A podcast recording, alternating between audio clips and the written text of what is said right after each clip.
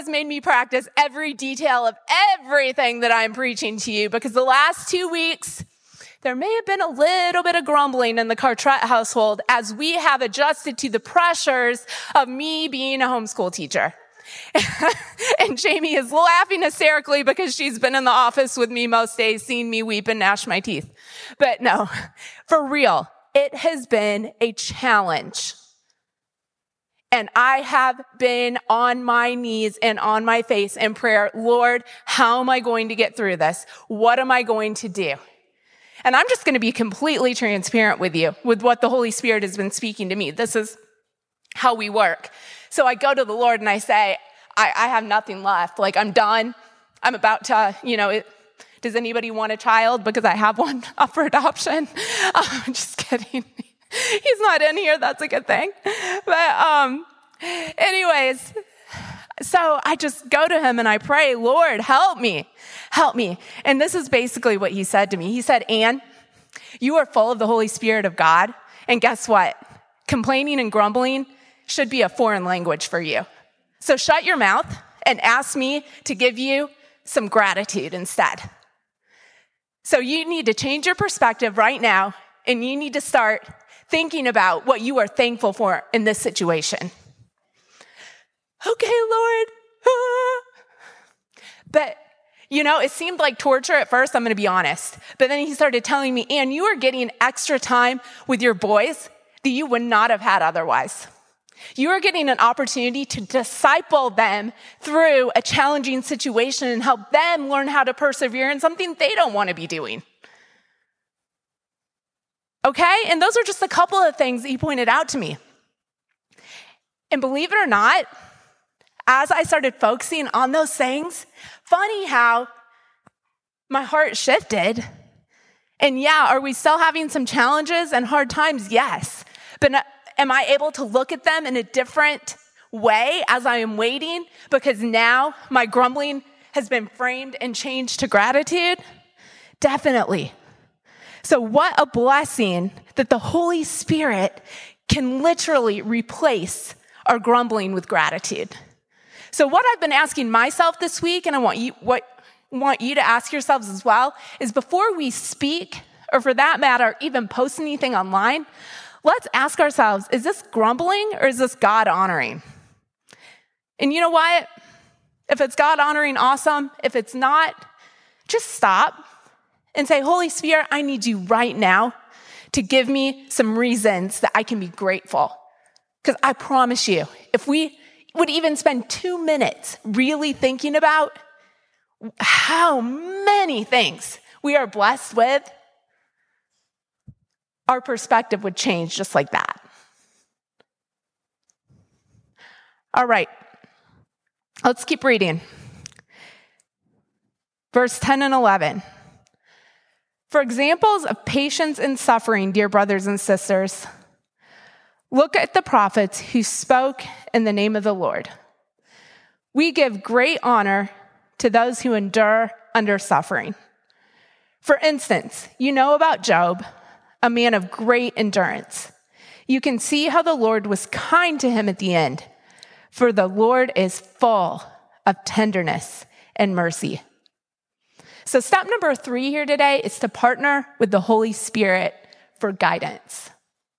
And that text says to look back to the prophets and see how they responded under suffering and through hardship. And so I, I was trying to think, huh, what prophet should I look back to? And because, you know, like I told you, I was in a little bit of a grumbly mood this week, Jeremiah really caught my eye. If you guys know much about Jeremiah, his nickname was the weeping prophet because he was so whiny. And he did have a tendency throughout the entire book of Jeremiah and then all of Lamentations. We get that word lament. Lamentations means to cry out. And Lamentations was also written by Jeremiah, but he grumbled and he had a hard time, but he also walked with the Lord. So I thought, okay, I'm going to look back to Jeremiah here for a minute. Interesting, interesting story. It could totally be a Netflix original. If you ever want an interesting read, go to the book of Jeremiah. But, anyways, he was called by the Lord to be a prophet to the nation of Israel from the earliest age. He was a boy, And right off the bat, he started complaining, Lord, I can't do this. I'm too young. I don't know what to say. But God said, No, I've chosen you. You're going to go. You're going to do what I've called you to do. You're going to basically bring this really unpopular message to my people that their idolatry is leading them to destruction and that they need to turn from their evil ways basically and come back to me. So when you're young and you go out to a people who think they know what they're doing and start giving a message like that, it's not super popular, right? But on the flip side, Jeremiah had to have been thinking, but I mean, I was called by God at the earliest of ages, and surely he loves me and his favor is on me and he's to be with me. So, yes, let's go. This is great. Huh. Well, couple chapters in, all of a sudden we see not so much. Poor Jeremiah. Let's see. Throughout his life and ministry, his family turned against him and plotted to kill him. He was accused of treason and thrown into jail, falsely accused, I might add. Okay, he was attacked, whipped, put in stocks, and to top it all off, he was actually thrown into a empty well and left there. So, okay, Lord, I'm so glad I signed up to take this message. Right? What must he have actually have been thinking? No wonder he was a weeping prophet. It was like one thing after another, after another, after another. And I'm sure he was constantly waiting to see the Israelites change their ways. And it just never seemed to happen. Do you guys ever feel like that? Like, wow, I have given my life to the Lord. He has called me, but yet I'm still waiting.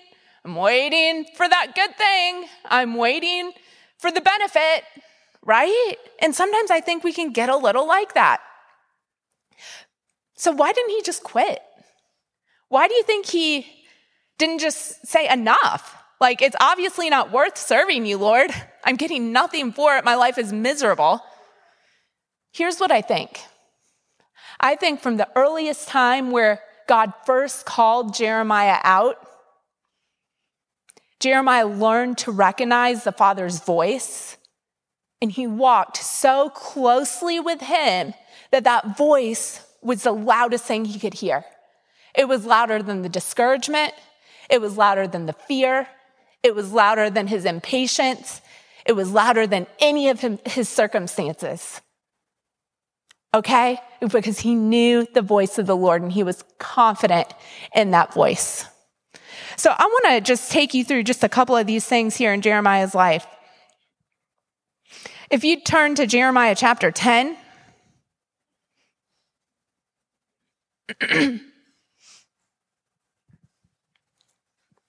verse 19 is where we're going to start. So, Jeremiah 10, verse 19.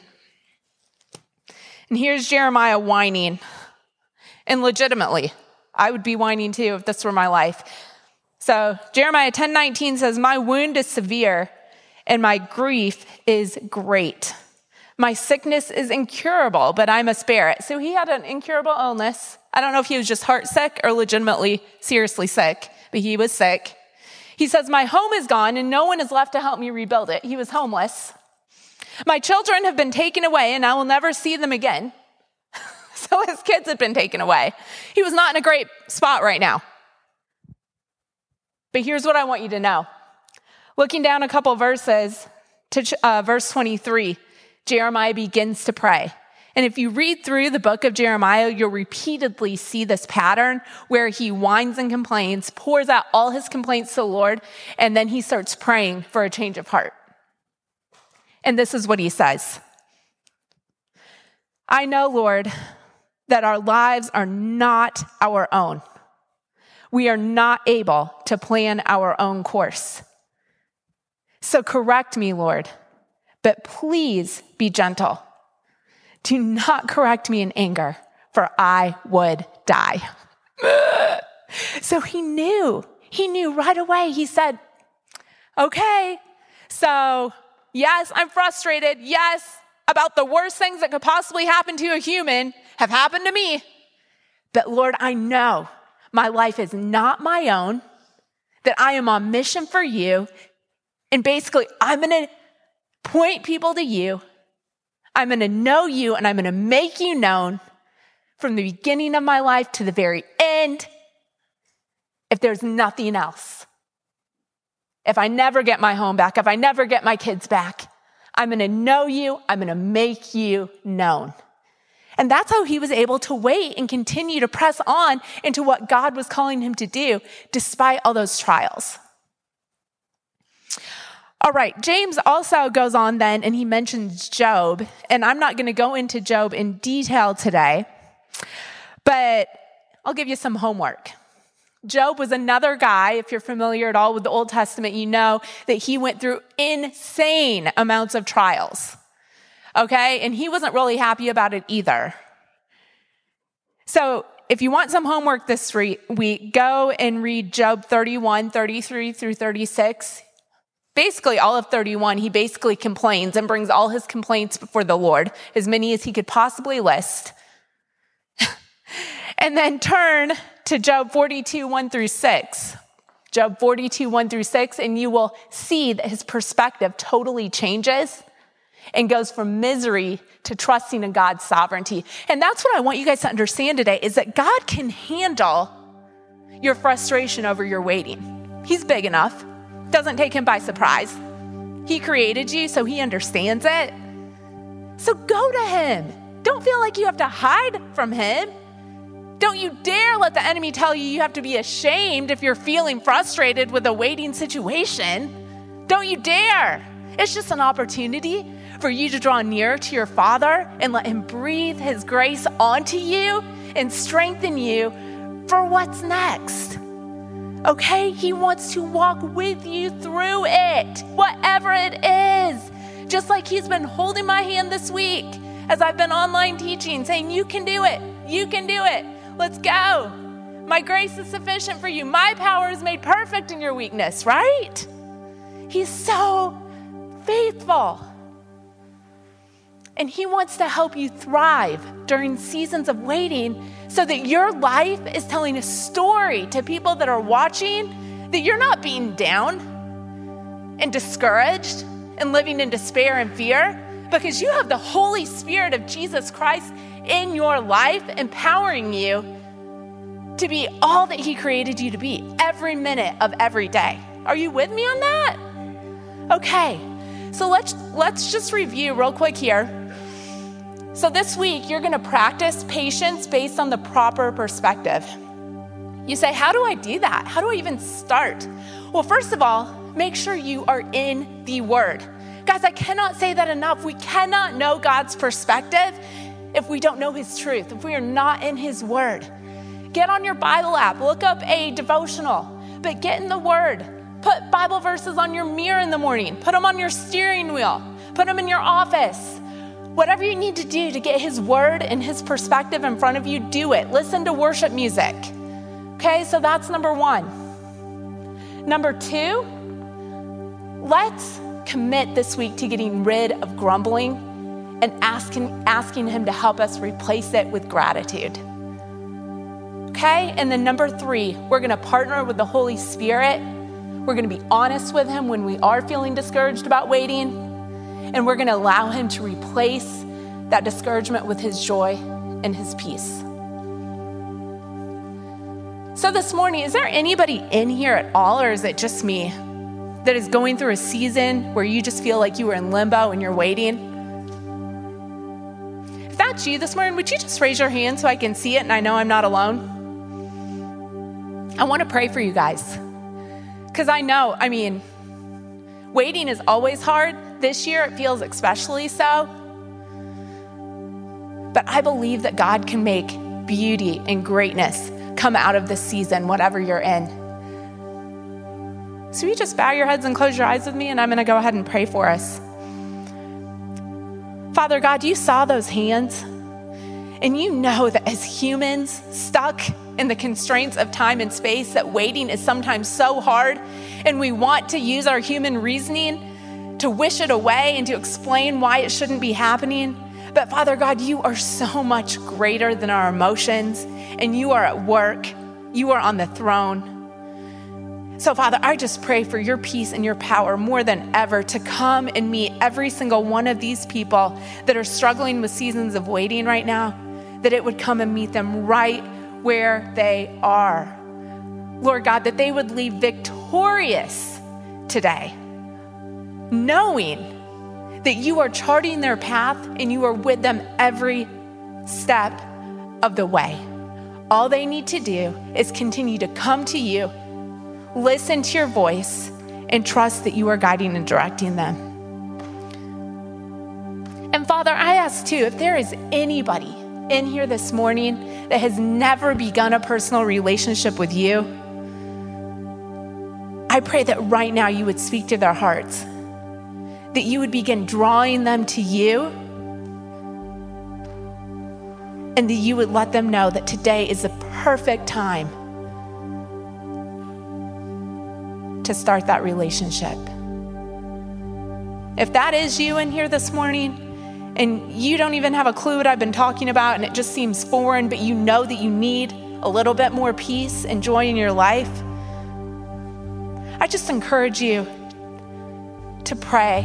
It doesn't have to be fancy, it's just a prayer acknowledging that you cannot do this life on your own.